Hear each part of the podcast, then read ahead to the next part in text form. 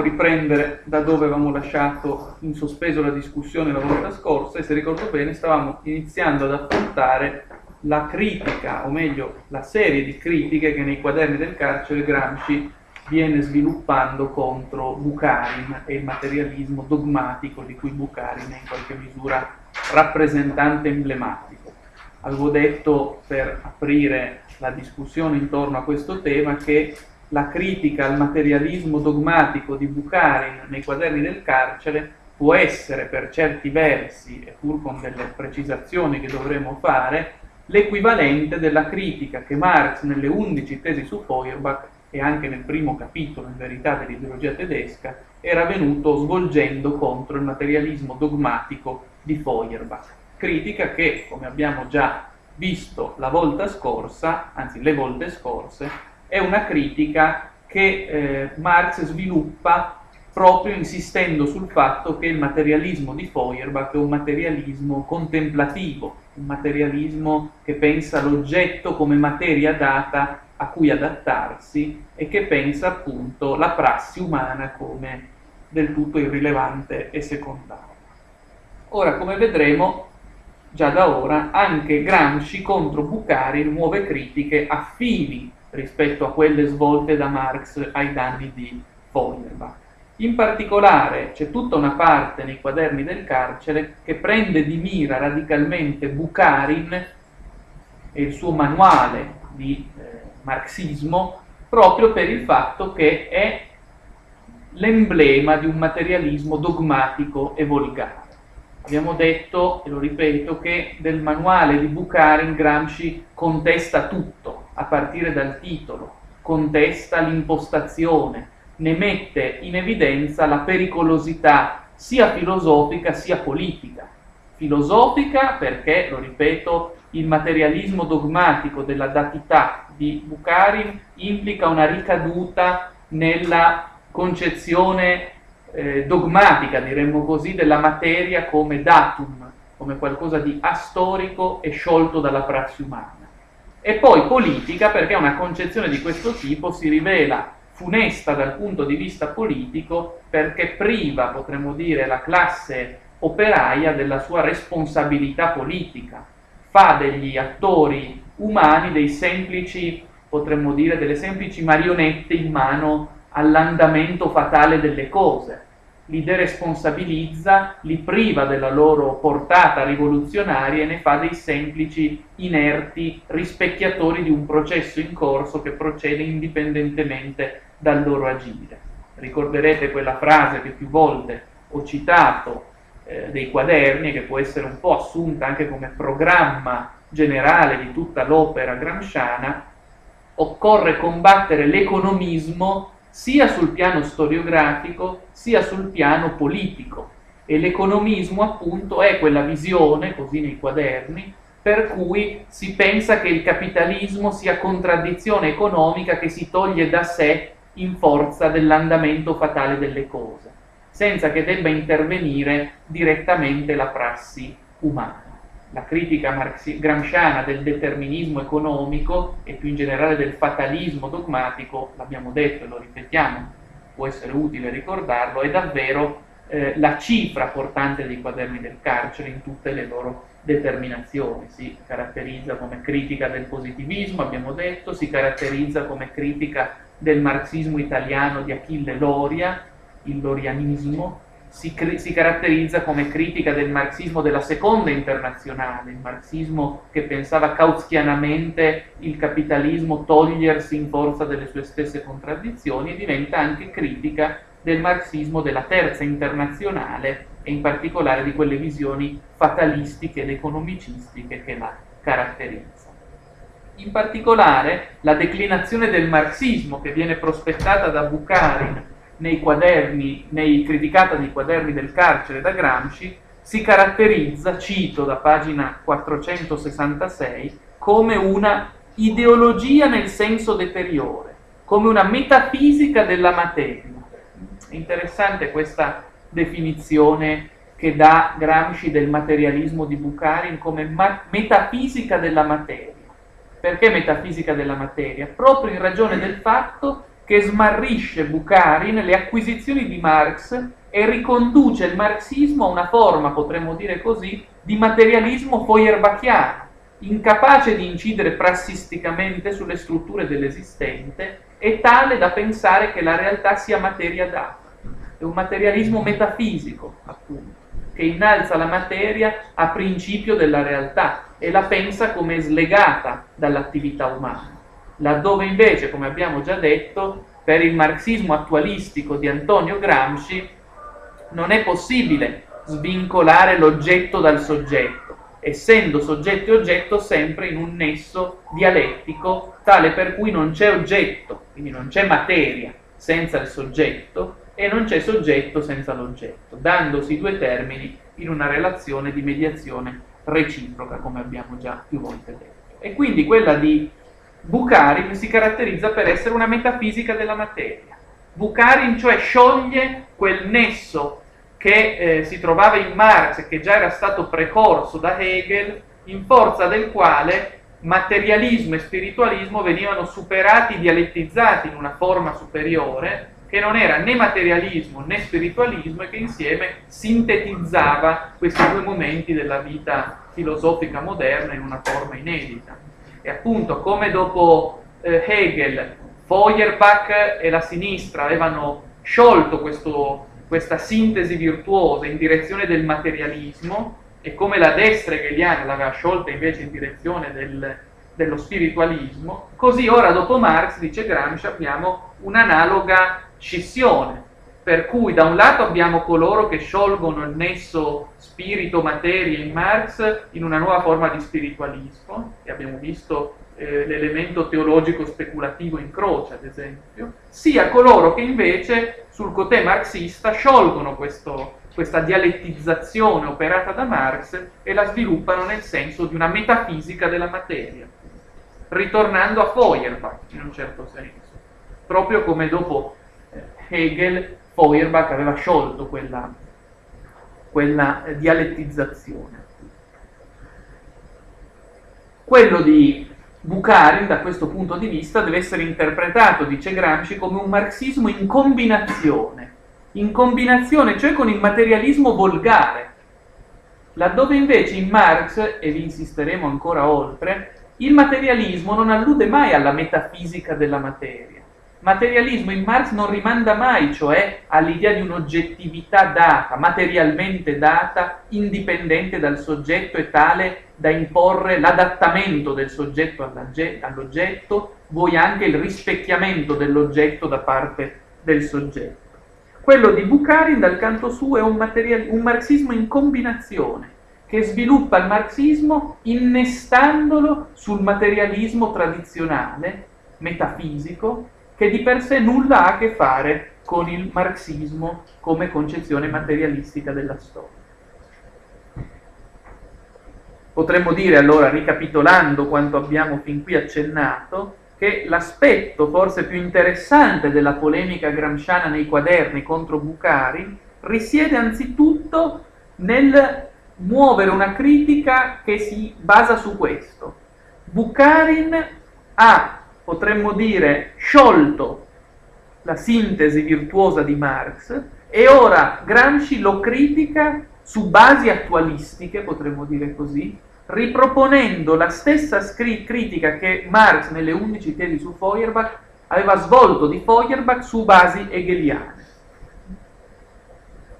In seconda battuta, in maniera convergente rispetto a questa critica, occorre rilevare come in essa trapeli nitidamente la volontà gramsciana di prendere congedo dal materialismo perché il materialismo, così come lo tratteggia e lo critica Gramsci nei quaderni del carcere, è, potremmo dire, il prodromo necessario del fatalismo. Pensare materialisticamente l'essente come un datum, come materialità, come fattualità bruta, come datità sconnessa dal porre soggettivo, o appunto, se volete dirla con le undici tesi su Feuerbach, pensare la materialità come obietto e non come Gegenstand, ebbene questa concezione procede di conserva con quel fatalismo meccanicistico che con Bucari, ma già con Kautsky se volete, e in Italia con Achille Loria e con Bordiga poi, pensa il tramonto del capitalismo come destino inscritto ineluttabilmente nelle leggi della storia, o alternativamente produce una sorta di rassegnata accettazione dell'esistenza come fatto inemendabile.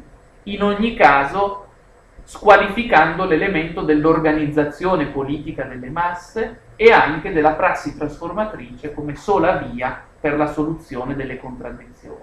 Abbiamo detto che Gramsci è polarmente distante rispetto a queste concezioni. Per Gramsci vi è il momento della cultura, dell'organizzazione politica, vi è la concezione dell'acquisizione di coscienza, il proletariato che deve diventare classe in sé per sé tramite la cultura e l'organizzazione politica, cioè appunto quella, tutto quello che si può compendiare in quella formula che sicuramente ricorderete, che avevo più volte citato già, che Gramsci utilizza, per cui la contraddizione economica può essere tolta solo politicamente, solo politicamente da cui l'importanza degli intellettuali, della cultura, del moderno principe, della politica, dell'egemonia e così via. Potremmo ancora dire che proprio come il fatalismo, anche il materialismo di cui si sostanzia Bukharin e con lui la vulgata marxista dominante, non solo in Unione Sovietica peraltro, ebbene proprio come il fatalismo, anche il materialismo è un'ideologia per subalterni è l'ideologia che legittima la subalternità dei subalterni e la rinforza sul piano simbolico. Perché? Perché il materialismo non fa altro che riprodurre lo schema religioso che pensa uomo e Dio come presenze autonome e se volete come presenze reciprocamente estranee, con la necessità per il primo, cioè per l'uomo, di adeguarsi al secondo.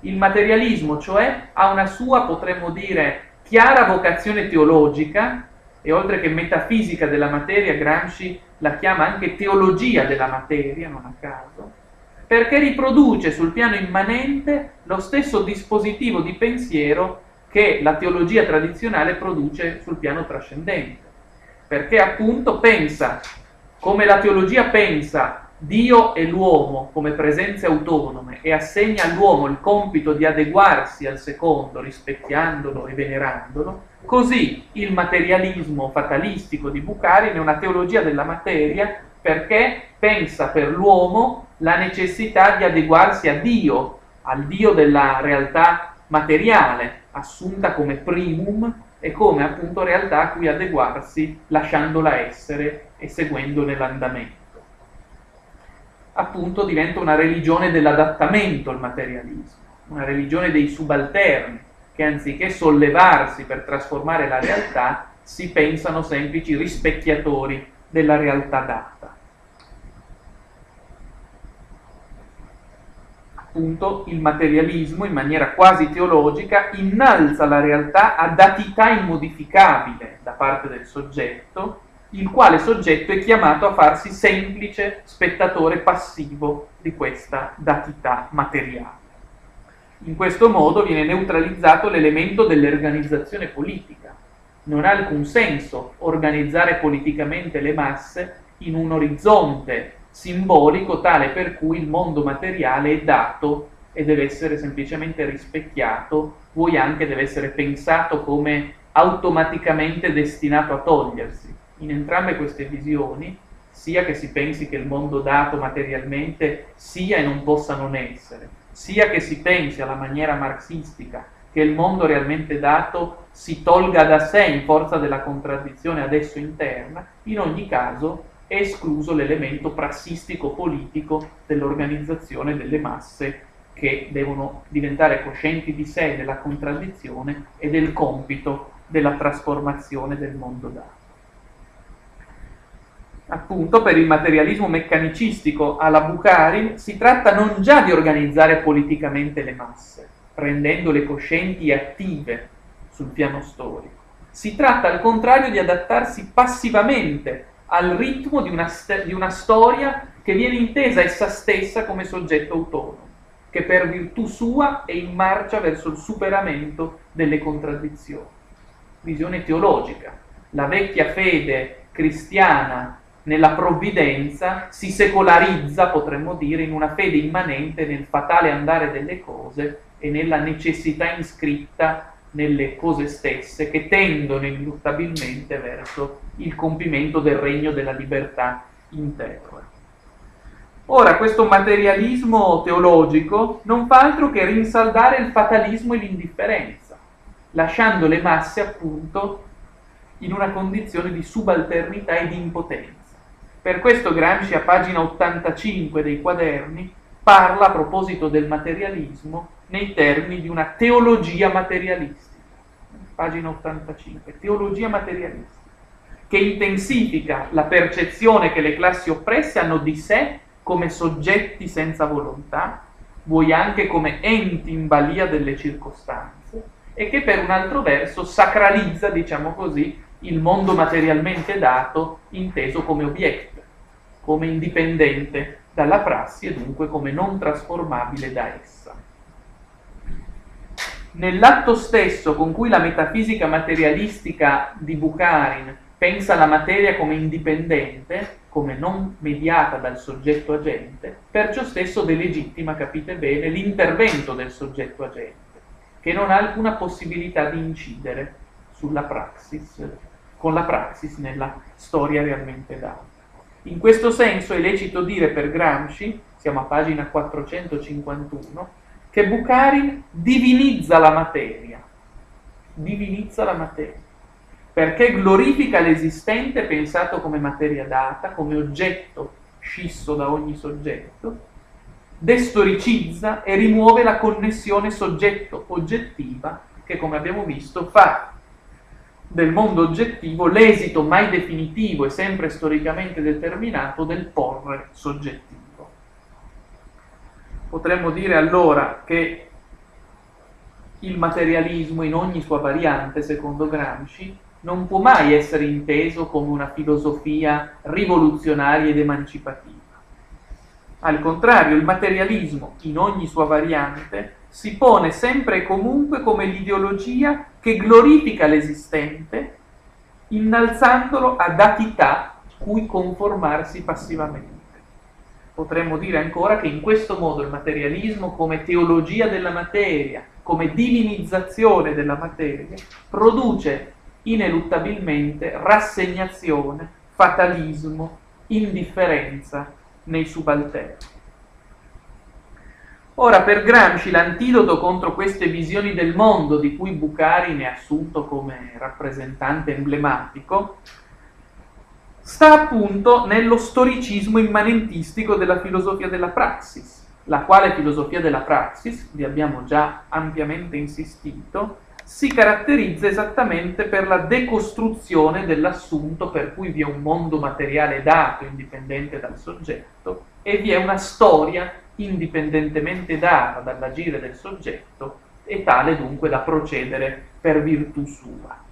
Sappiamo invece che per Gramsci, cito da pagina 1877-1878, la storia invece è una continua lotta di individui e di gruppi per cambiare ciò che esiste in ogni momento dato. Ma perché la lotta sia efficiente, questi individui e gruppi dovranno sentirsi superiori all'esistente, educatori della società, eccetera. L'ambiente quindi non giustifica, ma solo spiega il comportamento degli individui. Questo è un passo molto importante con cui Gramsci reagisce non soltanto alle varie forme imperanti al suo tempo di positivismo, ma prende anche vibratamente posizione contro il marxismo deterministico della materia divinizzata proprio di Bukharin, insistendo appunto sul fatto che la storia non è una forza impersonale, oggettiva, che avanza secondo leggi imperscrutabili e comunque tali da non richiedere l'intervento attivo delle masse al contrario, la storia è lotta di individui e di gruppi per cambiare ciò che esiste. È un campo di tensioni che scaturisce dall'agire degli individui e dei gruppi. È l'oggettivazione temporale, se volete, dell'agire dei gruppi e degli individui che conflittualmente si relazionano fra loro nello spazio storico. Gramsci ha una concezione polemologica della storia, già l'abbiamo detto. La storia è lotta di classe per Gramsci, è conflitto. Ricordate le critiche mosse alla visione olimpica irenica della storia propria di Croce, che si ferma al momento della tesi che sempre riassorbe in sé l'antitesi. Per Gramsci invece la storia è continua lotta di individui, il ring, vi ricordate questa immagine, è un ring non convenzionale, è un ring di conflitti. E appunto è il luogo in cui gli individui agiscono per cambiare ciò che esiste in ogni momento dato. Ma perché questa lotta possa avvenire e possa anche risultare efficiente, occorre che gli individui e i gruppi si sentano superiori all'esistente non si sentano cioè, come invece insegna Bukharin, meri prodotti delle circostanze date, meri, mere risultanti dell'ambiente e del mondo materiale che deterministicamente li forge e li produce. In questo modo, capite bene, non vi è alcuna possibilità di pensare l'azione degli individui. Se gli individui sono meri prodotti delle circostanze del mondo materiale, essi non possono far altro che assecondare che riprodurre il mondo materiale dato così com'è. Ma se invece noi, dice Gramsci, pensiamo gli individui come superiori rispetto alle circostanze date, da cui pure dipendono e da cui pure sono condizionati, se noi pensiamo gli individui non come semplici esseri educati dall'ambiente dato, ma come educatori della società, allora noi possiamo pensare l'organizzazione politica e culturale delle masse, possiamo pensare la storia come luogo dei conflitti in cui gli individui e i gruppi agiscono per trasformare la realtà. L'ambiente appunto non spiega deterministicamente il comportamento degli individui, eh? non giustifica tutto ciò che essi fanno deresponsabilizzandolo, ma appunto è il luogo in cui gli individui agiscono venendo certo influenzati dalle condizioni storiche oggettive in cui sono operativi, ma al tempo stesso agendo per trasformarle, agendo per rovesciare la situazione e per produrre una razionalizzazione dell'esistenza. Vi ricordate anche, e la si potrebbe leggere fecondamente insieme con questa, con questa critica che Gramsci qui sviluppa del materialismo deterministico, vi ricordate il passaggio della lettera al figlio d'Elio in cui spiegava, eh, sia pure in maniera semplice e volutamente accessibile, che cosa fosse la storia al figlio d'Elio gli diceva è appunto il luogo in cui eh, gli uomini agiscono insieme, diventano sempre più consapevoli di sé, si raggruppano, si uniscono fra loro. Eh, emergeva anche in quella descrizione al piccolo figlio d'Elio, emergeva il tema della storia come luogo dell'agire degli individui, non come prodotto automatico delle circostanze rispetto a cui gli individui sono appunto puri enti passivi. Eh, la storia è il luogo in cui gli individui agiscono, è lo spazio delle oggettivazioni temporali dell'agire conflittuale di gruppi e individui. Appunto questo è in connessione diretta, già l'abbiamo visto, con la concezione gramsciana della, eh, della storia, ma poi anche dell'oggettività come esito del porre soggettivo. Eh, non dimentichiamo mai questo aspetto. Eh, la realtà oggettiva esiste sempre come storia e come possibilità o anche come esito mai definitivo delle oggettivazioni soggettive della prassi umana. Non può mai esistere, spiega Gramsci, a pagina 1415, non può mai esistere una oggettività extrastorica ed extraumana. Una oggettività extrastorica ed extraumana. Pensare a una oggettivazione extrastorica ed extraumana, pensare cioè a un mondo oggettivo che sia fuori dalla storia e fuori dalla prassi, significa ricadere certo nella teologia materialistica di Bukharin, significa ricadere in una forma teologica di concezione dell'esistente. Di qui ancora una volta chiaramente eh, espressa una concezione che già abbiamo visto essere centrale nelle teorie di Giovanni Gentile, per cui il materialismo e lo spiritualismo sono ugualmente metafisiche eh, dell'oggetto, eh, sia che pensino alla maniera materialistica la materia come prius, sia che pensino alla maniera spiritualistica lo spirito come prius. In ogni caso ipostatizzano qualcosa e perdono di vista la eh, storicità del nesso soggetto-oggetto. E qui Gramsci sta dicendo, sia pure in maniera non assimilabile del tutto a quella di Gentile, sta dicendo che non è pensabile una oggettività extrastorica ed extraumana, perché ciò comporta una ricaduta nella metafisica teologica, cioè nel pensare il mondo oggettivo alla maniera, alla stregua del modo in cui il teologo pensa a Dio, come oggetto extrastorico, extraumano, indipendente da noi e quindi tale da essere venerato. Era stato gentile appunto ad adombrare per primo in maniera piuttosto efficace il nesso, l'insospettato, l'inconfessabile nesso che lega fra loro lo scienziato naturalista e il teologo metafisico, i quali contrapposti su tutto si trovano poi a condividere la stessa metafisica dell'oggetto come indipendente rispetto al soggetto e superiore rispetto ad esso.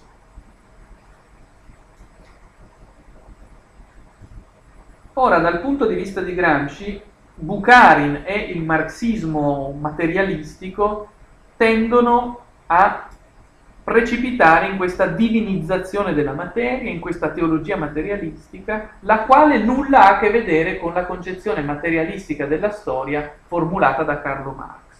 Ampia parte dei quaderni del carcere di Gramsci sono consacrati alla dimostrazione della tesi secondo cui quello di Marx non può essere inteso come materialismo stricto sensu. Perché?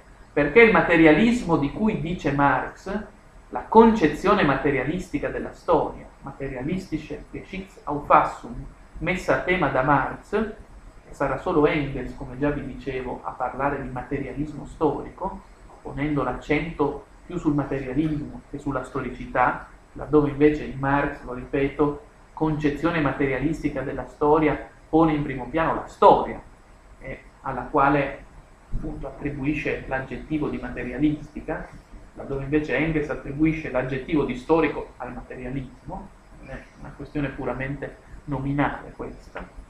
Ebbene, in Marx il materialismo, comunque lo si voglia intendere, non è mai un materialismo che divinizza la materia, non è mai un materialismo alla Bucari, non è mai un materialismo volgare che pensa al mondo materiale in forma extraumana ed extrastorica.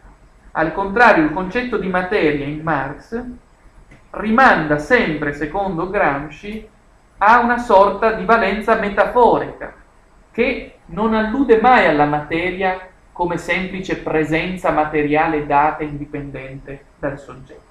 Potremmo dire di più che il materialismo volgare di cui si sostanzia Bukharin è per sua stessa natura incompatibile con la concezione materialistica della storia, nella misura in cui essa si caratterizza, l'abbiamo detto, per Gramsci, per essere una filosofia della praxis.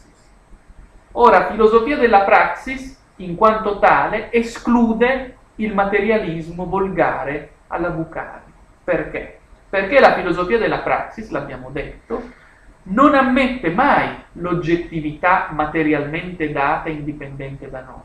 Per la filosofia della praxis, si ricordi la prima tesi su Feuerbach, il mondo oggettivo è un Gegenstand, è l'esito del porre soggettivo che si oggettiva nella storia e che in quanto tale non può mai essere pensato come extraumano ed extrastorico. Tutto è storia e tutto è prassi. L'oggettività non è altro che cristallizzazione storica, subspecie temporis, potremmo dire, della prassi umana che si fa oggetto, che si cristallizza, che si oggettiva, si materializza se volete. La materia non è altro che materializzazione oggettiva della praxis che si fa oggetto. Ora, una concezione di questo tipo, capite bene, per Gramsci è ipso facto incompatibile ontologicamente con il materialismo che pensa il mondo dato come materia, come datum, come materialità non posta dalla praxis e, da, e nella storia. Perché appunto il materialismo, in ogni sua variante, tende sempre a concepire il mondo come materialità sottratta alla mediatezza del porre e dunque come materialità né storica né prassistica. Per questo, dice Gramsci, la materia della marxiana filosofia della praxis non deve essere concepita, cito pagina, da pagina 1442, non deve essere concepita né nel significato quale risulta dalle scienze naturali, fisica, chimica, meccanica, eccetera, e questi significati sono da registrare e da studiare nel loro sviluppo storico, né nei suoi significati quali risultano dalle diverse metafisiche materialistiche. Siamo a pagina 1442. Una citazione importante questa.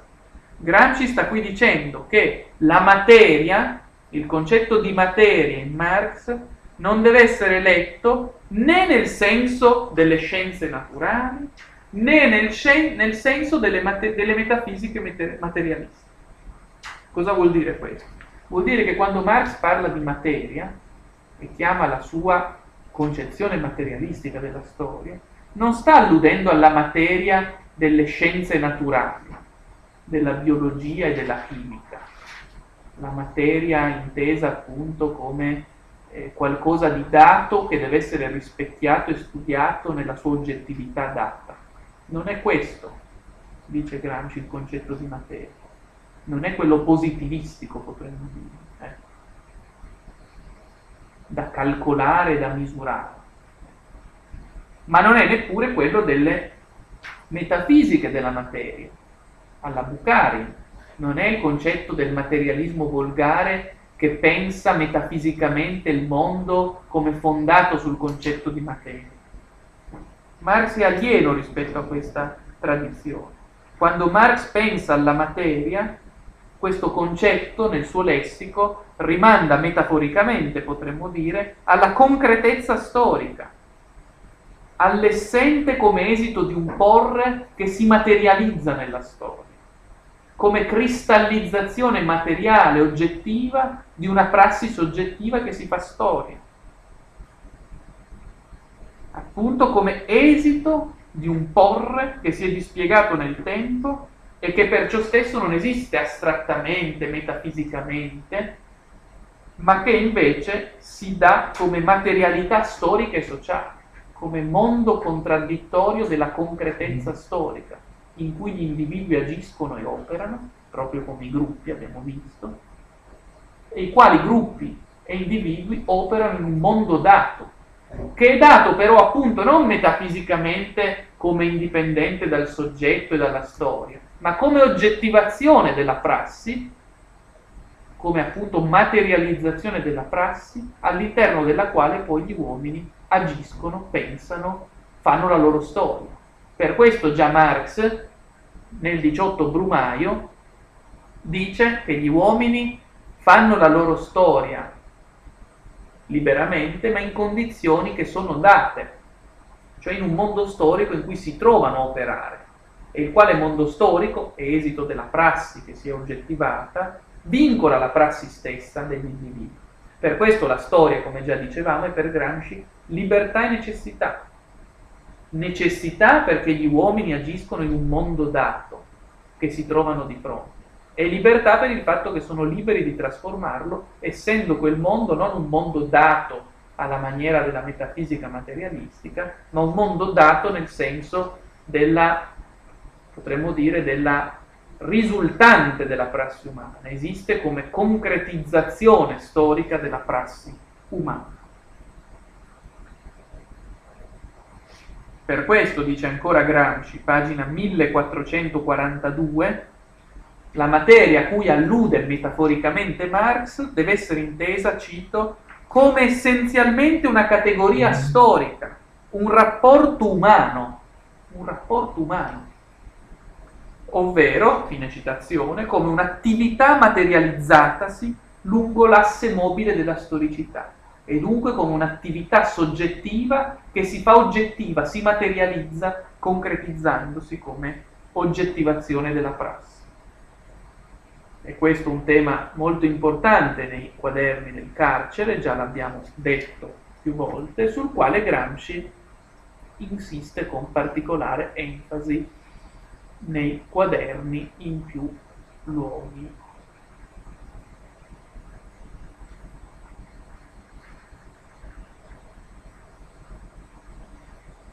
In particolare, se vi interessa, siamo pagina 1442 seguenti nel,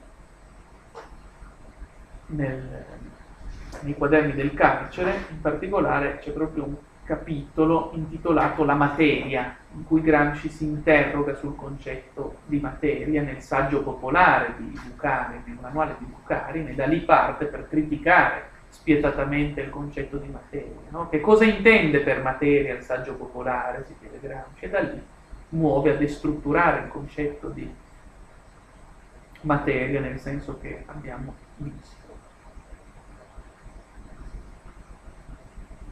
E dice ancora, pagina 1442 contro Bucari, la materia non è quindi da considerare come tale, ma come socialmente e storicamente organizzata per la produzione, e quindi la scienza naturale come essenzialmente una categoria storica, un rapporto umano.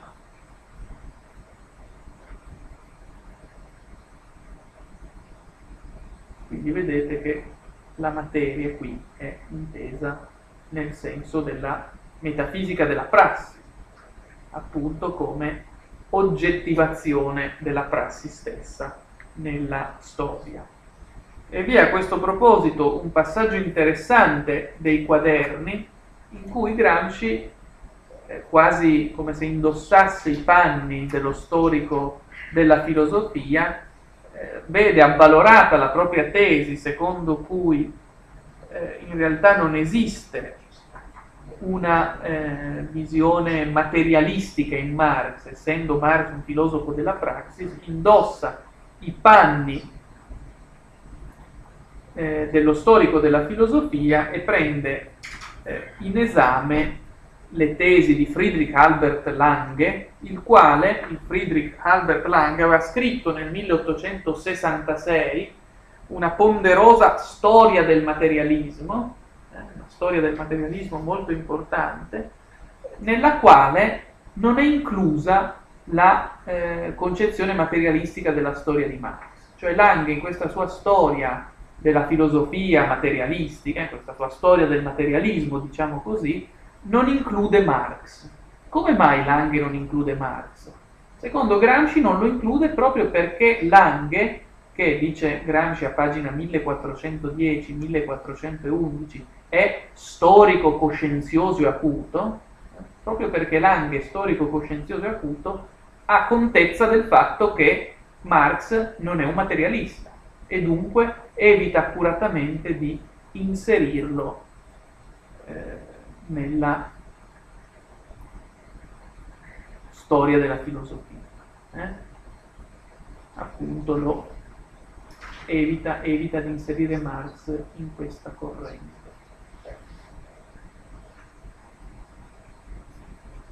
E poi aggiunge anche, e no, pagina 1411 aggiunge Gramsci, è noto d'altra parte che il caposcuola della filosofia della pratica non ha chiamato mai materialistica la sua concezione, e come parlando del materialismo francese lo critichi e affermi che la critica dovrebbe essere più esauriente. Così non adopera mai la formula di dialettica materialistica ma razionale, in contrapposto a mistica, ciò che dà al termine razionale un significato ben preciso. E poi qui discute anche ancora la Briola e in particolare il fatto che è uscita recentemente un'edizione della storia del materialismo di Lange nel 1866 presso l'editore Monanni di Milano, quindi indossa anche un po', se volete, i panni, i, eh, i panni dello storico della filosofia. E poi discute nel paragrafo, siamo a pagina 1411 seguenti, discute del, del tema, cito, la cosiddetta realtà del mondo esterno. Eh? Quindi vedete come non sia peregrina l'idea di collocare Gramsci dalla parte dell'idealismo e non del materialismo. Il titolo, la cosiddetta realtà del mondo esterno, si troverebbe senza eh, alcuna difficoltà nelle opere dell'idealismo, chiaramente. anche se quello di Gramsci abbiamo detto è un idealismo sui generis, un idealismo eh, declinato in senso marxista, declinato in senso di filosofia della praxis, però appunto per molti versi sempre di idealismo si può parlare. E a un certo punto dice eh, Gramsci, insiste sul tema che già ho più volte citato, cioè il fatto che pensare l'oggettività materiale data del mondo esterno significa divinizzare la materia e dunque riprecipitare in una visione di tipo religioso, teologico. Scrive Gramsci a proposito della credenza nel cosiddetto mondo esterno materiale dato, pagina 1412. Questa credenza è di origine religiosa, anche se chi vi partecipa è religiosamente indifferente, poiché tutte le religioni hanno insegnato e insegnano che il mondo, la natura, l'universo è stato creato da Dio prima della creazione dell'uomo e quindi l'uomo ha trovato il mondo già belle pronto, catalogato e definito una volta per sempre. Questa credenza è diventata un dato ferreo nel senso comune e vive con la stessa saldezza anche se il sentimento religioso è spento o sopito. Ecco allora che fondarsi su questa esperienza del senso comune per distruggere con la comicità la concezione soggettivistica ha un significato piuttosto reazionario, di ritorno implicito al sentimento religioso. Qui vedete una, un aspetto interessante, Gramsci qui rivendica apertamente la concezione soggettivistica dove per concezione soggettivistica, l'abbiamo già mille volte detto, è da intendersi una concezione attualistica, che pensa al mondo oggettivo come posto dal soggetto, nella storia e nella prassi. E qui Gramsci difende la concezione soggettivistica dicendo che invece la concezione, chiamiamola così, oggettivistico-materialistica, è di chiara derivazione religiosa e ha una necessaria valenza reazionaria. Lo dice proprio reazionaria. Perché reazionaria? Perché appunto come la teologia tradizionale insegna il primato dell'oggetto Dio sul soggetto uomo con la necessità del secondo di adattarsi al primo, così la metafisica materialistica pensa il primato del mondo oggettivo materiale dato e la necessità dell'uomo, del soggetto, di, adeguarsi ad esso. Produce cioè come modalità la rassegnazione, l'indifferenza una sorta di ideologia quasi religiosa per i subalterni, per tenerli nella loro subalternità e non trasformarli in soggetti rivoluzionari. La concezione soggettivistica invece, pensando il mondo oggettivo come esito storico della praxis, fa dei subalterni dei soggetti rivoluzionari, che se organizzati nella cultura, nella praxis, nella politica, possono diventare trasformatori del mondo dato e quindi liberatori di sé e della propria concezione di subalterno.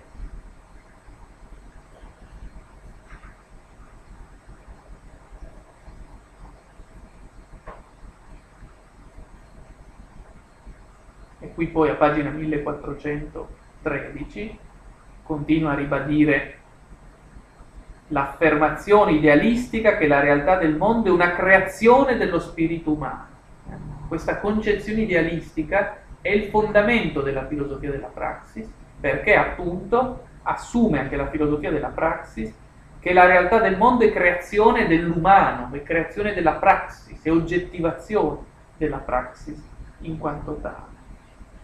È evidente, prosegue Gramsci a pagina 1413, è evidente che la filosofia della praxis, anche in questo caso, non può che essere messa in rapporto con lo egelismo, che di questa concezione rappresenta la forma più compiuta e geniale e che delle successive teorie saranno da prendere in considerazione solo alcuni aspetti parziali e valori strumentali.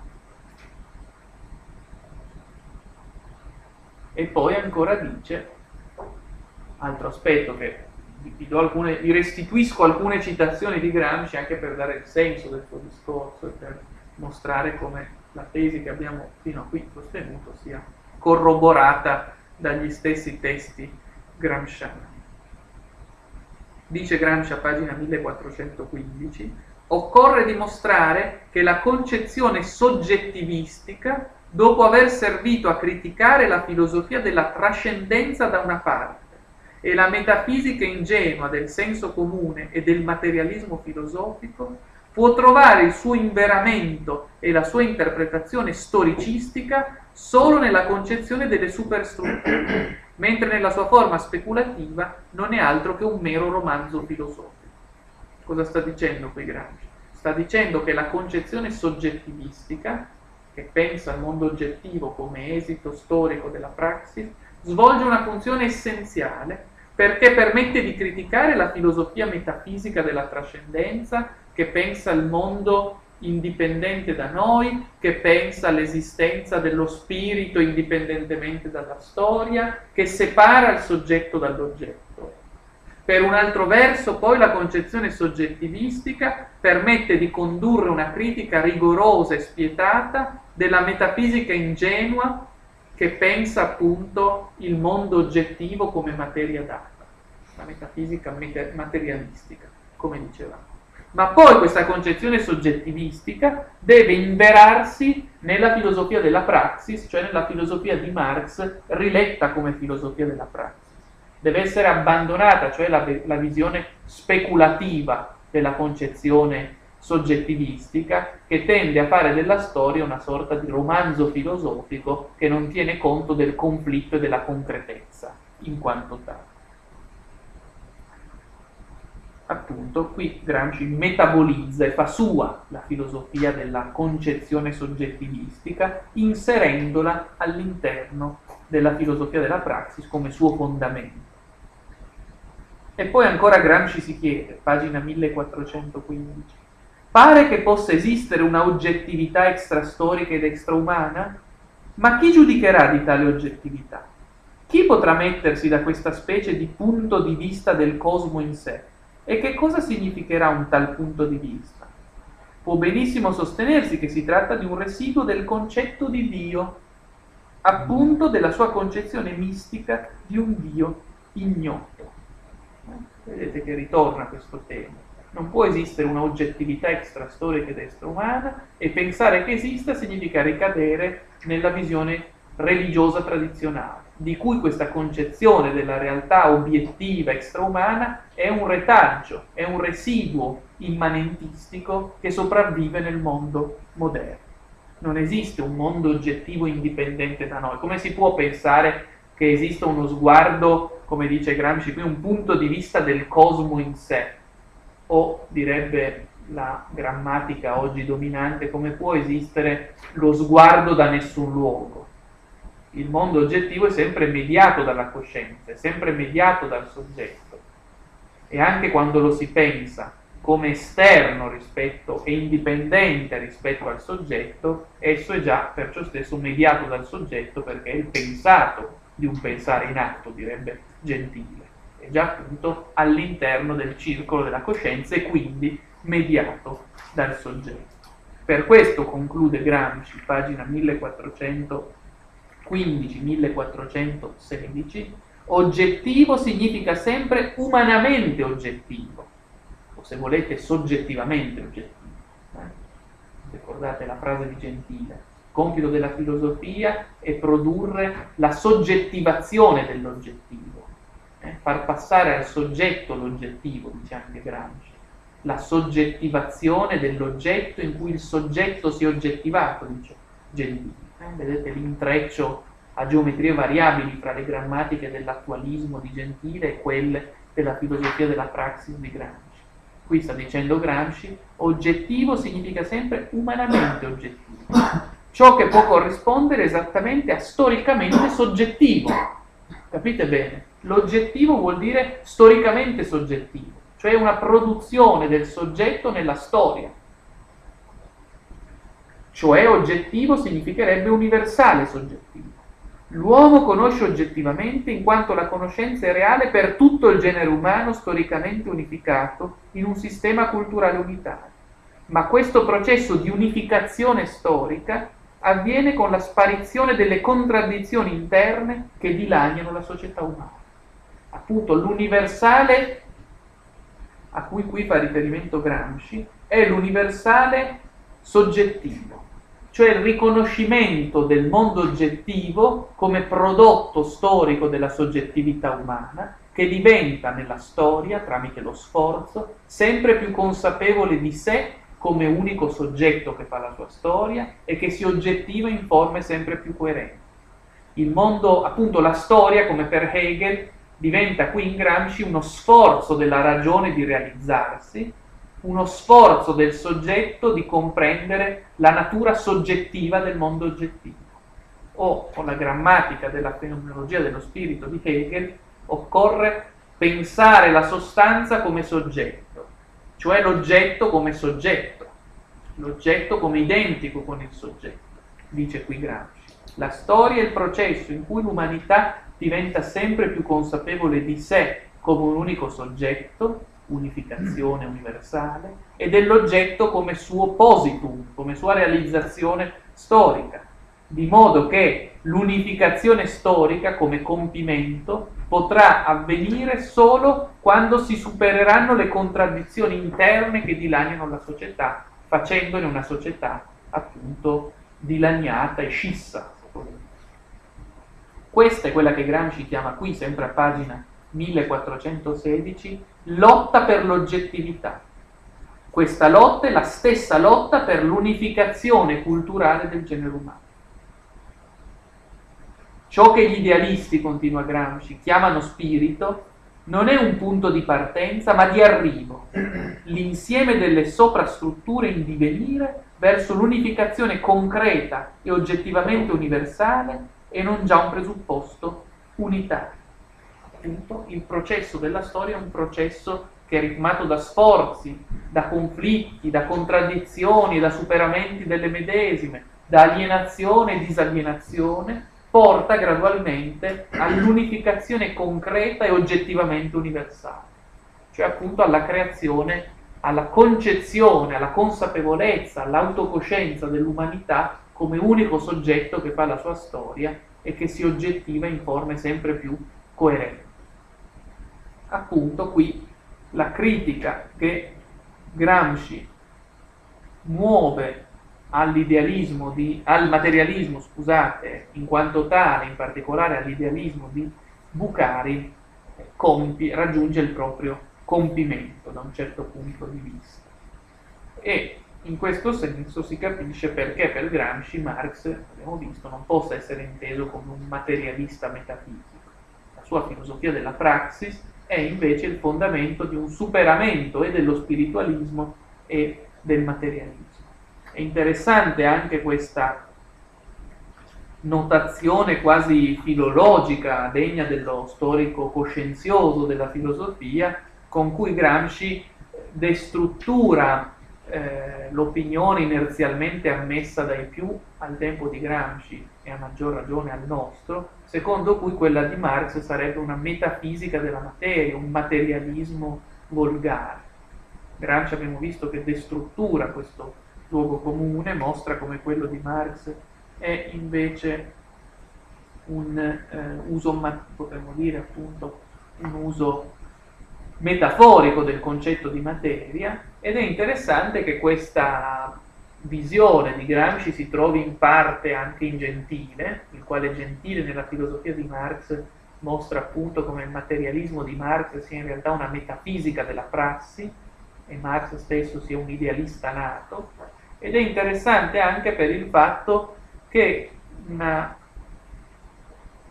per alcuni versi, convergente posizione si troverà anche in Heidegger, il quale Heidegger, già ve l'ho detto, collocherà Marx nel solco dell'idealismo, inserendolo in particolare in quella sua particolarissima ricostruzione della storia della filosofia occidentale come Seinsvergessenheit come oblio dell'essere e in particolare inserirà Heidegger Marx come momento specifico della storia dell'oblio dell'essere propria dell'idealismo tedesco. Cioè Marx si spiega alla luce della metafisica idealistica dell'oggetto come posto, dell'essente come esito del Setzen, del porre soggettivo.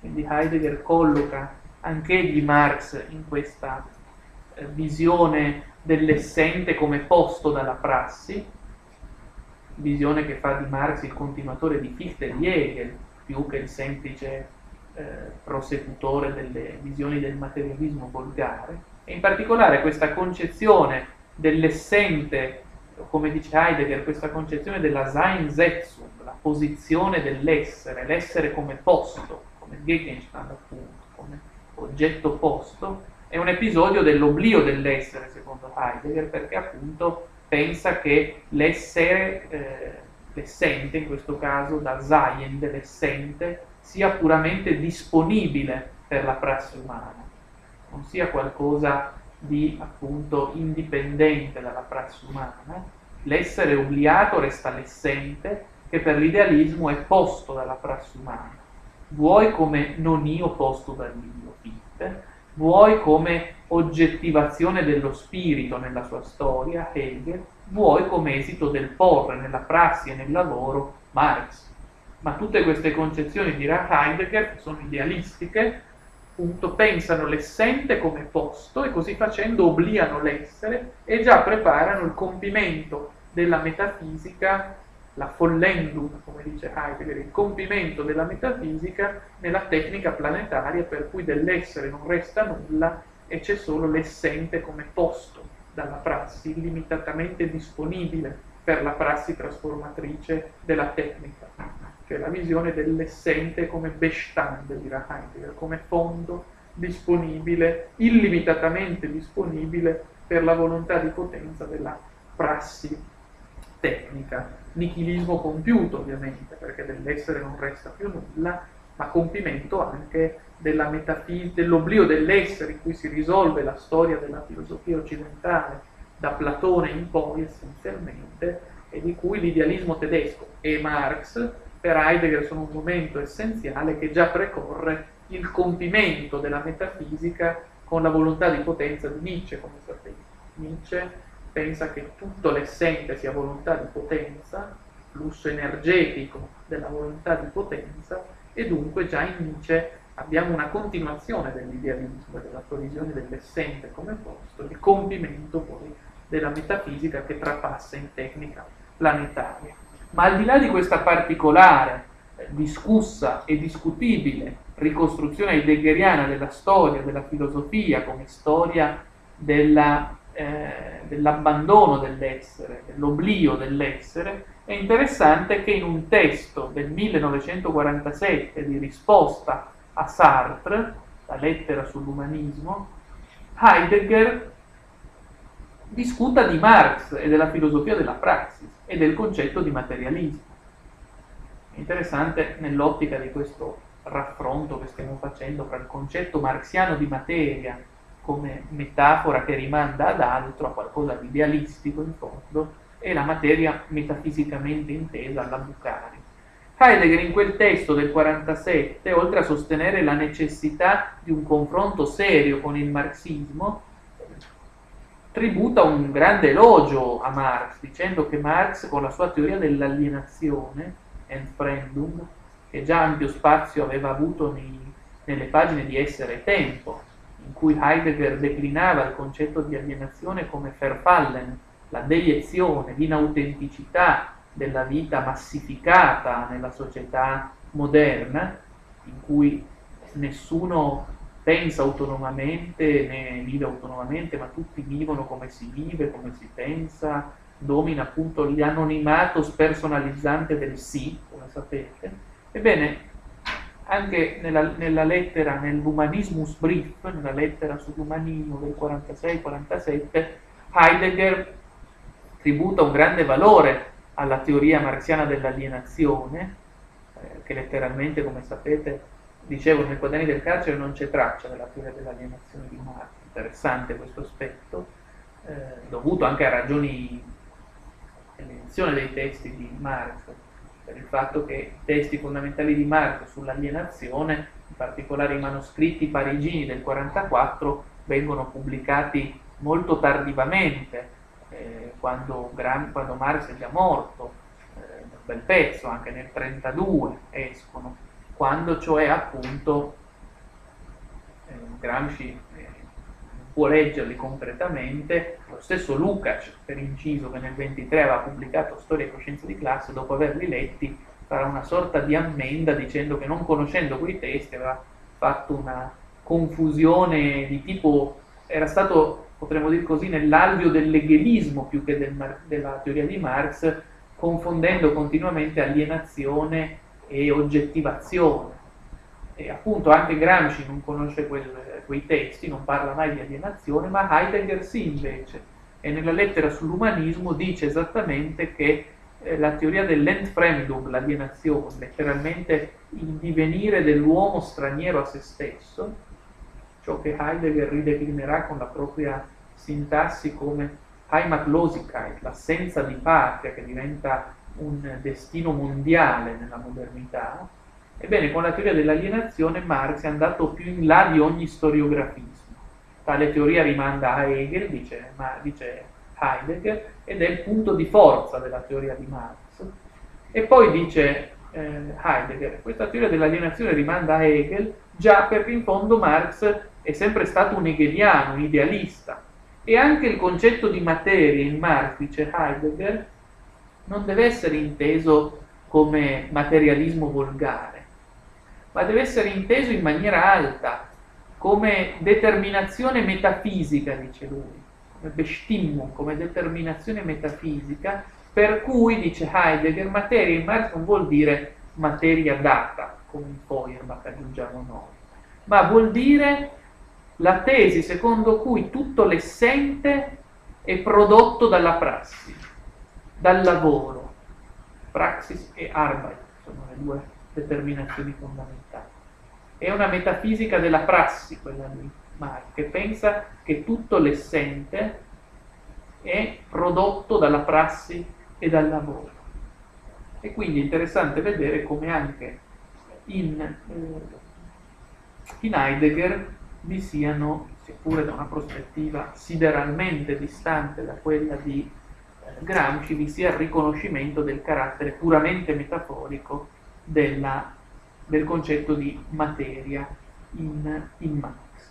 Vi sarebbe ancora molto da aggiungere sulla, sul rapporto di Gramsci con Bukharin, con l'attualismo di Gentile, con la filosofia eh, idealistica in quanto tale, ma adesso per non eh, disperdere le forze e per non divagare troppo su temi che pure sarebbe interessante affrontare, considerando anche il fatto che le ore di lezione che ci restano per questo corso non sono poi più moltissime, voglio invece sviluppare eh, nel tempo che rimane anche nella lezione di oggi pomeriggio i concetti di ideologia e di egemonia nel, eh, nei quaderni del calcio.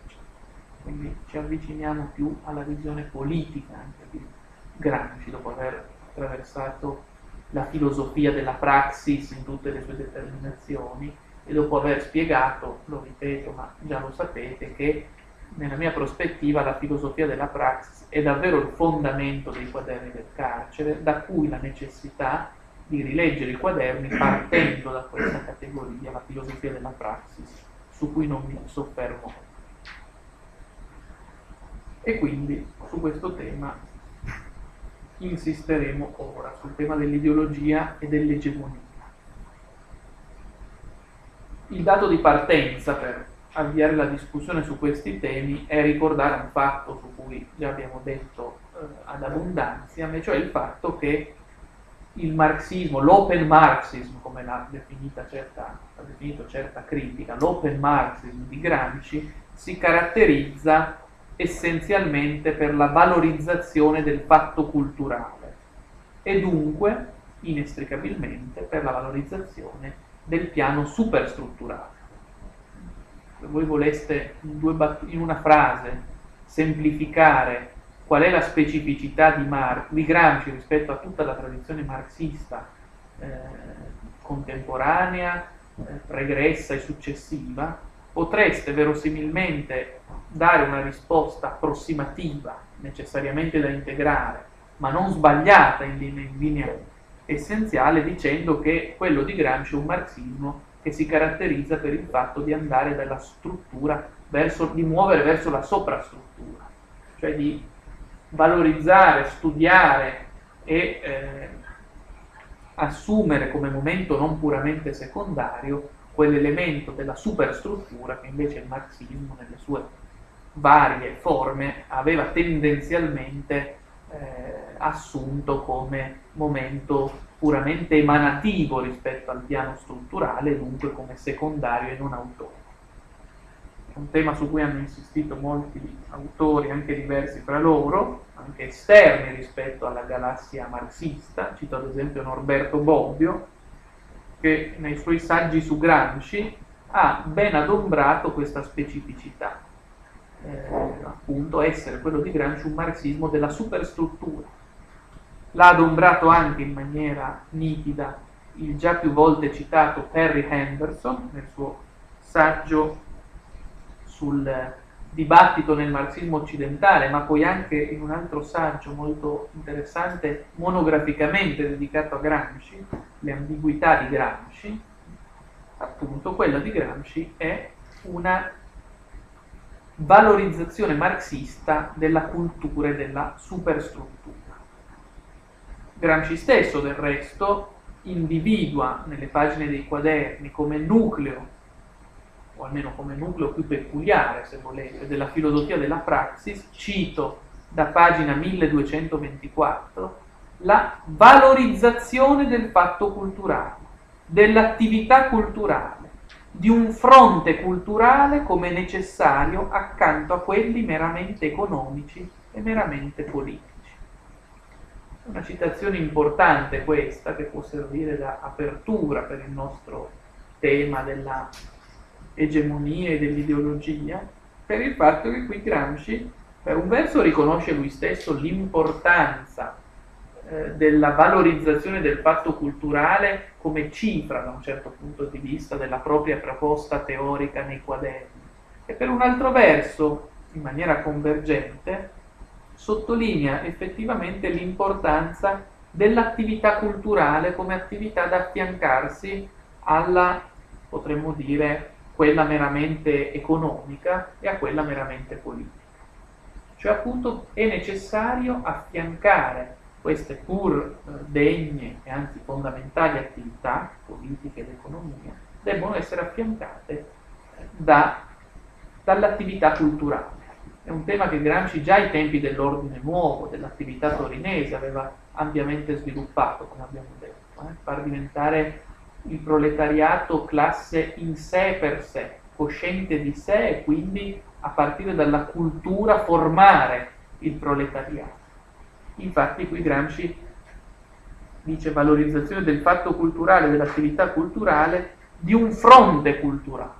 Eh? La cultura come momento decisivo all'interno della lotta di classe, come momento potremmo dire costitutivo esso stesso della lotta di classe, che può avvenire, svilupparsi anche a partire dal fatto culturale, ovvero dalla consapevolezza della contraddizione in cui è sospesa la società moderna. È una posizione questa che potrebbe essere richiamata con molte altre citazioni, ma non è questo il punto. Il punto è un altro, il punto è che questa posizione, la valorizzazione del fatto culturale, del fronte culturale, non come sostitutivo rispetto a quello politico ed economico, attenzione, ma come eh, aggiuntivo, eh, come appunto da affiancare agli altri, è un tema che ritorna ampiamente anche nei quaderni, ovviamente, ma che può esso stesso costituire, già dicevo, una sorta di fil rouge di tutta l'attività di Gramsci fin dall'attività sotto l'amore. Potremmo dire che questa valorizzazione, questa enfatizzazione del fatto culturale permette di capire, ad esempio, in retrospettiva, la polemica contro il Partito Socialista. Vi ricordate? La polemica contro il bordighismo, reo di aver trascurato appunto l'elemento culturale, ma poi anche nei quaderni del carcere diventa un antidoto, la valorizzazione dell'elemento culturale, contro il marxismo deterministico che sviluppa unilateralmente l'economia e trascura la politica, a maggior ragione la cultura. Ora, con questa valorizzazione del fatto culturale si può ben dire che Gramsci vada rivoluzionando uno dei punti portanti dell'edificio marxista in tutte le sue determinazioni. In particolare Gramsci rigetta la visione dominante secondo cui la superstruttura e con essa il mondo tutto della cultura sarebbero meri riflessi passivi, diciamo così, riflessi meccanicamente determinati della soggiacente struttura economica. Per il marxismo tradizionale, in fondo, l'ambito suprastrutturale, l'ambito della cultura, l'ambito della giurisprudenza, della religione, dell'arte, di tutte le forme simboliche della cultura, diciamo così, in quanto emanazioni del mondo storico determinato e quindi della basis, della struttura, rispetto a cui il mondo della cultura è Überbau, sovrastruttura, sovracostruzione, ebbene, in questa concezione tipica del marxismo, la cultura non può avere una funzione formativa e di lotta, perché nasce già all'interno della struttura economica dominante rispetto alla quale, ponendosi come emanazione, si pone anche per ciò stesso come riflesso legittimante, come santificazione del mondo realmente dato, come santificazione della struttura. Se la superstruttura è sempre superstruttura di una struttura, allora la superstruttura nel marxismo dominante è sempre in funzione eh, legittimante, giustifica la struttura da cui emana. Ora è ciò che Gramsci esattamente mette in discussione nei quaderni del calcio. Perché questa visione deterministica finisce per trapassare in una forma, chiamiamolo così, di ateismo religioso. In che senso? Uso la categoria di Lukács, distruzione della, della ragione, che parla appunto di ateismo religioso, non è una categoria di Gramsci questa, ma può euristicamente servire a comprendere meglio il discorso di Gramsci. Perché eh, l'ateismo proprio del marxismo deterministico nega certo in quanto metafisica della materia immanente, nega il Dio dei cieli.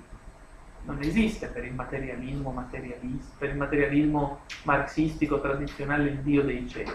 Non c'è la trascendenza, c'è solo la materia realmente data del mondo terreno. Però, però questo marxismo deterministico e materialistico che nega il Dio dei cieli, nell'atto stesso in cui nega, nega il Dio dei cieli, divinizza il Dio ascoso dell'economia, della struttura. Fa cioè dell'economia e della struttura il solo artefice del mutamento storico, pensando che tutto il resto, la politica, la cultura, la dimensione simbolica, sia un mero derivato di questo Dio ascoso. Gramsci usa la categoria eh, crociana. Croce aveva criticato il marxismo proprio perché per il marxismo, e qui Gramsci accoglie questa critica di Croce, per il marxismo la struttura è una sorta di Dio ascoso che legittima e spiega tutto, essendo tutto derivato appunto dalla struttura come emanazione della struttura stessa. Ora Gramsci dice occorre smarcarsi da questa visione ingenua e deterministica del marxismo, perché questa divinizzazione del momento economico, trasformato in Dio ascoso che spiega tutto e di tutto rende conto, questa divinizzazione del momento economico e insieme della storia ridotta a processo impersonale, che si spiega a partire da questa divinizzazione del momento economico, ebbene questa divinizzazione finisce per delegittimare e di più per deresponsabilizzare gli individui destituendo di ogni fondamento il loro agire e per ciò stesso affidando il superamento del capitalismo come contraddizione in atto alle leggi anonime dell'accadere storico, esso stesso ipostatizzato in una sorta di vicenda impersonale determinata meccanicisticamente dai mutamenti strutturali, il Dio ascoso che tutto dispone e che rende gli individui puri spettatori di questa vicenda. Gramsci dal canto suo prende posizione severamente contro queste visioni deterministiche In particolare egli contesta fermamente, cito da pagina 1322, contesta fermamente che, cito, mutatasi una struttura, tutti gli elementi della corrispondente sovrastruttura debbano necessariamente cadere.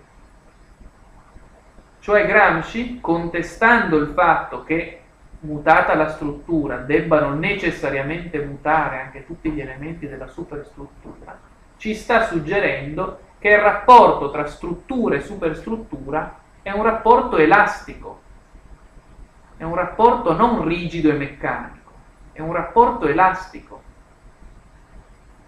Per cui se è certo vero che gli elementi della superstruttura debbono essere compresi all'interno del contesto storico, economico di un dato momento, da cui appunto comprendere la necessità di pensare storicamente.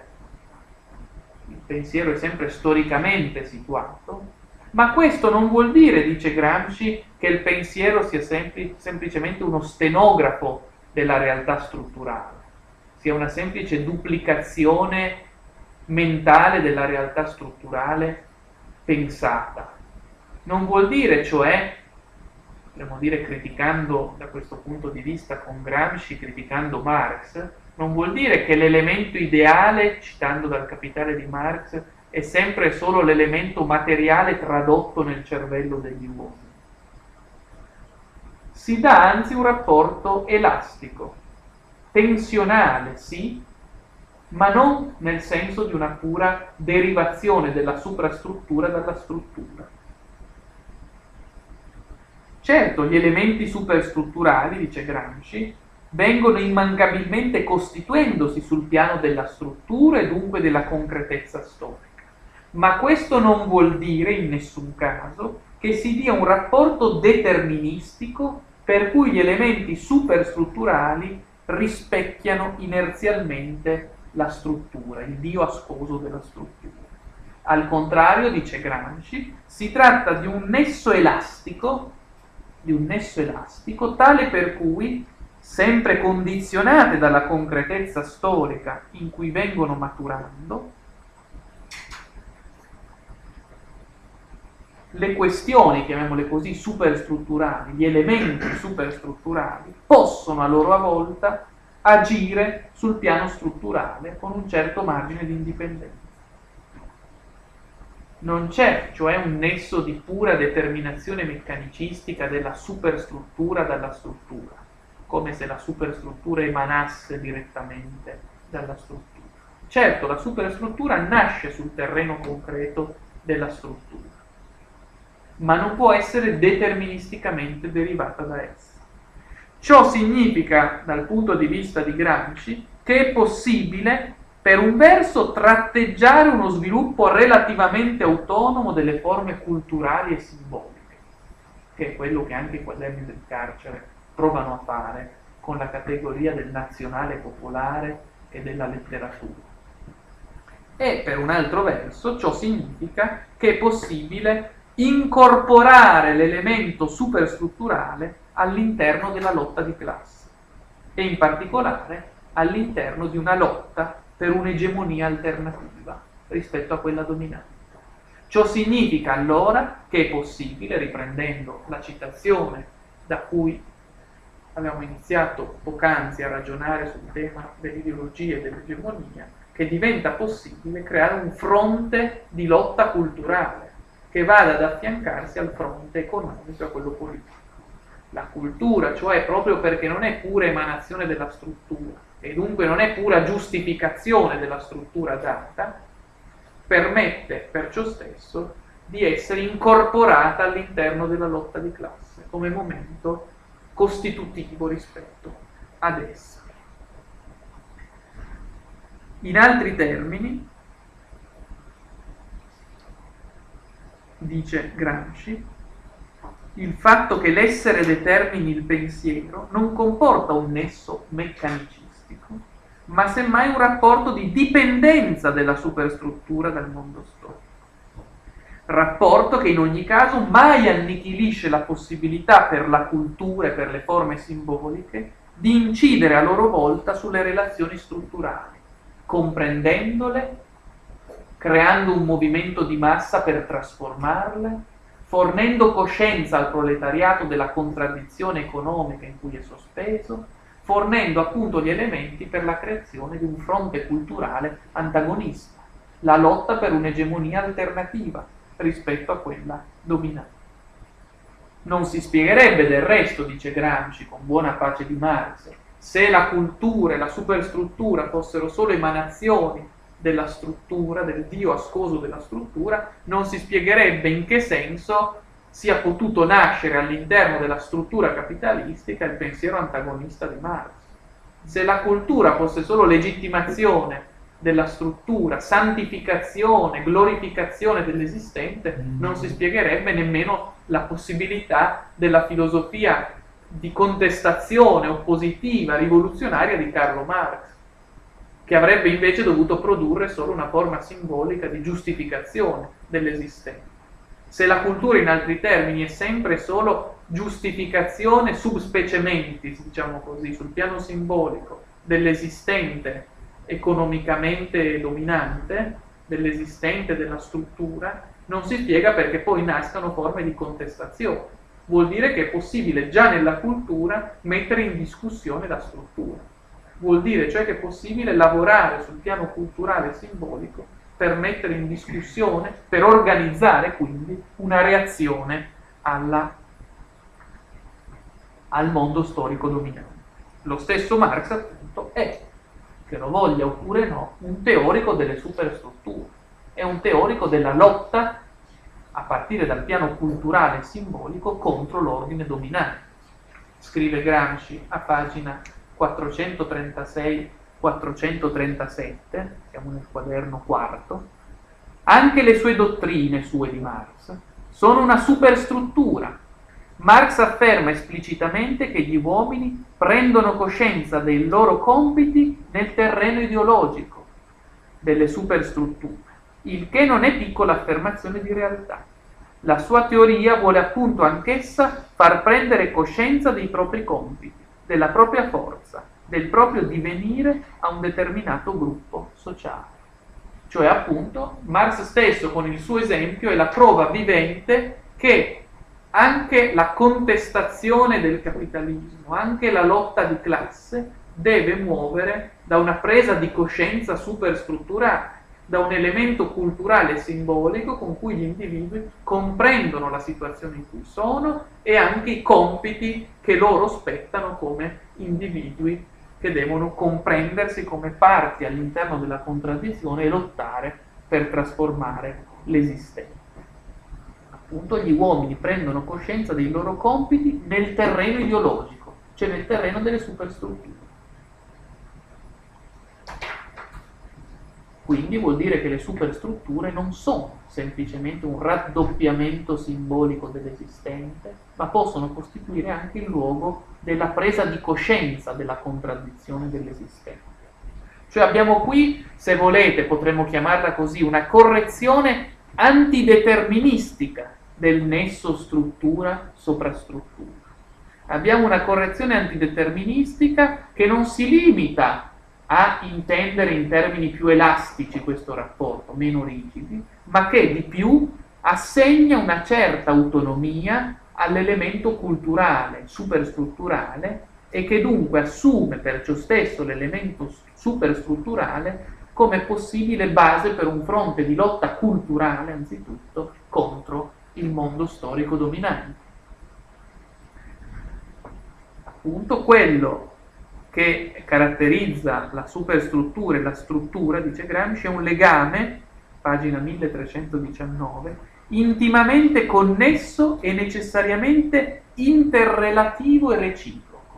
Interrelativo e reciproco, non unilaterale, non univoco, non deterministico, dinamico invece, correlativo, biunivoco, reciproco. In questo modo, appunto, ancora una volta, Gramsci può porre al sicuro la filosofia della praxis tanto dalla scilla delle cause meccaniche, per cui l'elemento superstrutturale è pura emanazione dell'elemento strutturale in modo deterministico, quanto dalla cariddi, cito dalla pagina 456 dei quaderni, dell'elemento volontario individuale, fine citazione. Quell'elemento individuale volontario tale per cui la superstruttura verrebbe intesa come semplice e astratta creazione del pensiero non connessa intimamente con il piano storico e concreto della struttura. La filosofia della praxis tiene unite queste due dimensioni. Pensare significa sempre pensare nella congiuntura storica e dunque pensare nella storicità. Ma questo pensare non è mai pura determinazione della concretezza storica non è mai pura emanazione epifenomenica, diciamo così, della struttura economica dominante. Nesso, appunto, dicevamo, in- connettivo, interrelativo e reciproco. La praxis, se volete porla così, si dispiega liberamente, ma sempre all'interno di un orizzonte storico che la rende possibile e che ne condiziona lo sviluppo, senza mai determinarlo meccanicisticamente.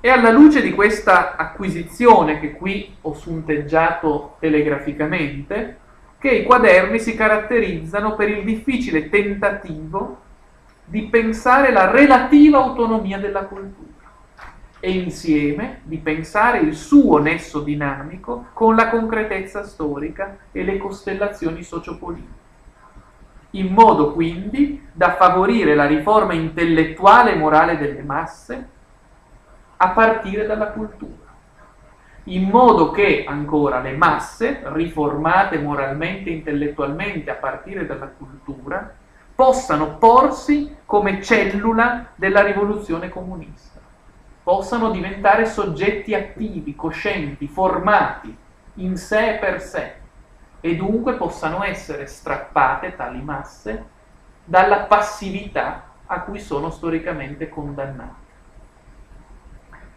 La lotta per l'egemonia, già l'ho detto e ora lo ripeto, è per Gramsci una lotta che si determina inestricabilmente in due dimensioni. Nella dimensione politica, per far sì che si formi una volontà generale, una volontà collettiva, che le masse escano dalla passività. E come egemonia sul piano culturale, per far sì che a partire dal fronte culturale si costituisca una coscienza di classe, una riforma morale e intellettuale che porti le masse a essere consapevoli di sé, del mondo in cui vivono e del loro ruolo rivoluzionario. Dice Gramsci a pagina 773. La cultura non si produce per partenogenesi, ma per l'intervento dell'elemento maschile, la storia, l'attività rivoluzionaria che crea il nuovo uomo, cioè nuovi rapporti sociali. La cultura non si produce per partenogene, cioè le idee non si sviluppano le une dalle altre negli astratti cieli della contemplazione. La cultura si sviluppa per l'intervento maschile della storia, cioè nel conflitto, nella contraddizione. Per questo pensare è sempre pensare storicamente. Per questo la filosofia coincide con la storia, come già per Croce. Perché appunto la filosofia è sempre pensare storicamente il proprio tempo storico e portare ad autocoscienza il proprio tempo storico. Per questo appunto la filosofia, la cultura sono indisgiungibilmente connesse con l'attività rivoluzionaria che crea il nuovo uomo cioè la cultura pone essa stessa in, con, in essere le condizioni concrete in cui operare, in cui far acquisire coscienza agli uomini, rendendo possibile anche l'azione politica, la quale azione politica si fonda essa stessa sulla formazione delle masse, sull'acquisizione della coscienza.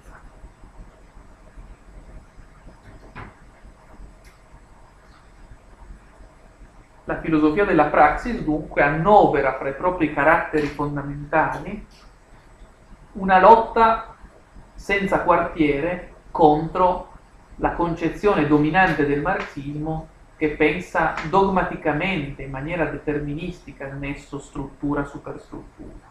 La filosofia della praxis, cioè, pagina 871, si scaglia contro, cito, la pretesa, presentata come un postulato essenziale del materialismo storico, di presentare ed esporre ogni fluttuazione della politica e dell'ideologia come un'espressione immediata della struttura. Per il marxismo deterministico, politica e ideologia sono semplici derivazioni della struttura. Cambia la struttura e cambia anche la politica e l'ideologia secondo un rapporto di tipo meccanicistico. Gramsci contesta esattamente questo. La storia etico-politica e l'elemento culturale non sono per l'intellettuale sardo mere parvenze, semplici emanazioni della, della struttura, scusate. Ne dipendono, certo, ma appunto non in forma necessitata e meccanica. Da qui scaturisce una conseguenza importante per Gramsci, che è questa, che Gramsci esplicita a pagina 1224.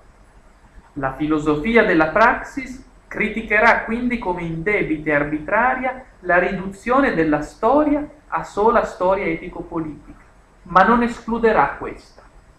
L'abbiamo già letto questo passo, un passo con cui Gramsci eh, discute Croce, vi ricordate. Croce riduce tutto a storia etico-politica. Eh, la filosofia della praxis no, però tiene anche conto della storia etico-politica, della storia culturale, politica, della formazione, dell'elemento intellettuale, potremmo dire. Non, non, si basa esclusivamente su di essa, ma non la esclude. Il marxismo tradizionale invece la esclude tu dice Gramsci. Noi invece ne teniamo conto pur non assumendola come l'elemento unicamente determinante.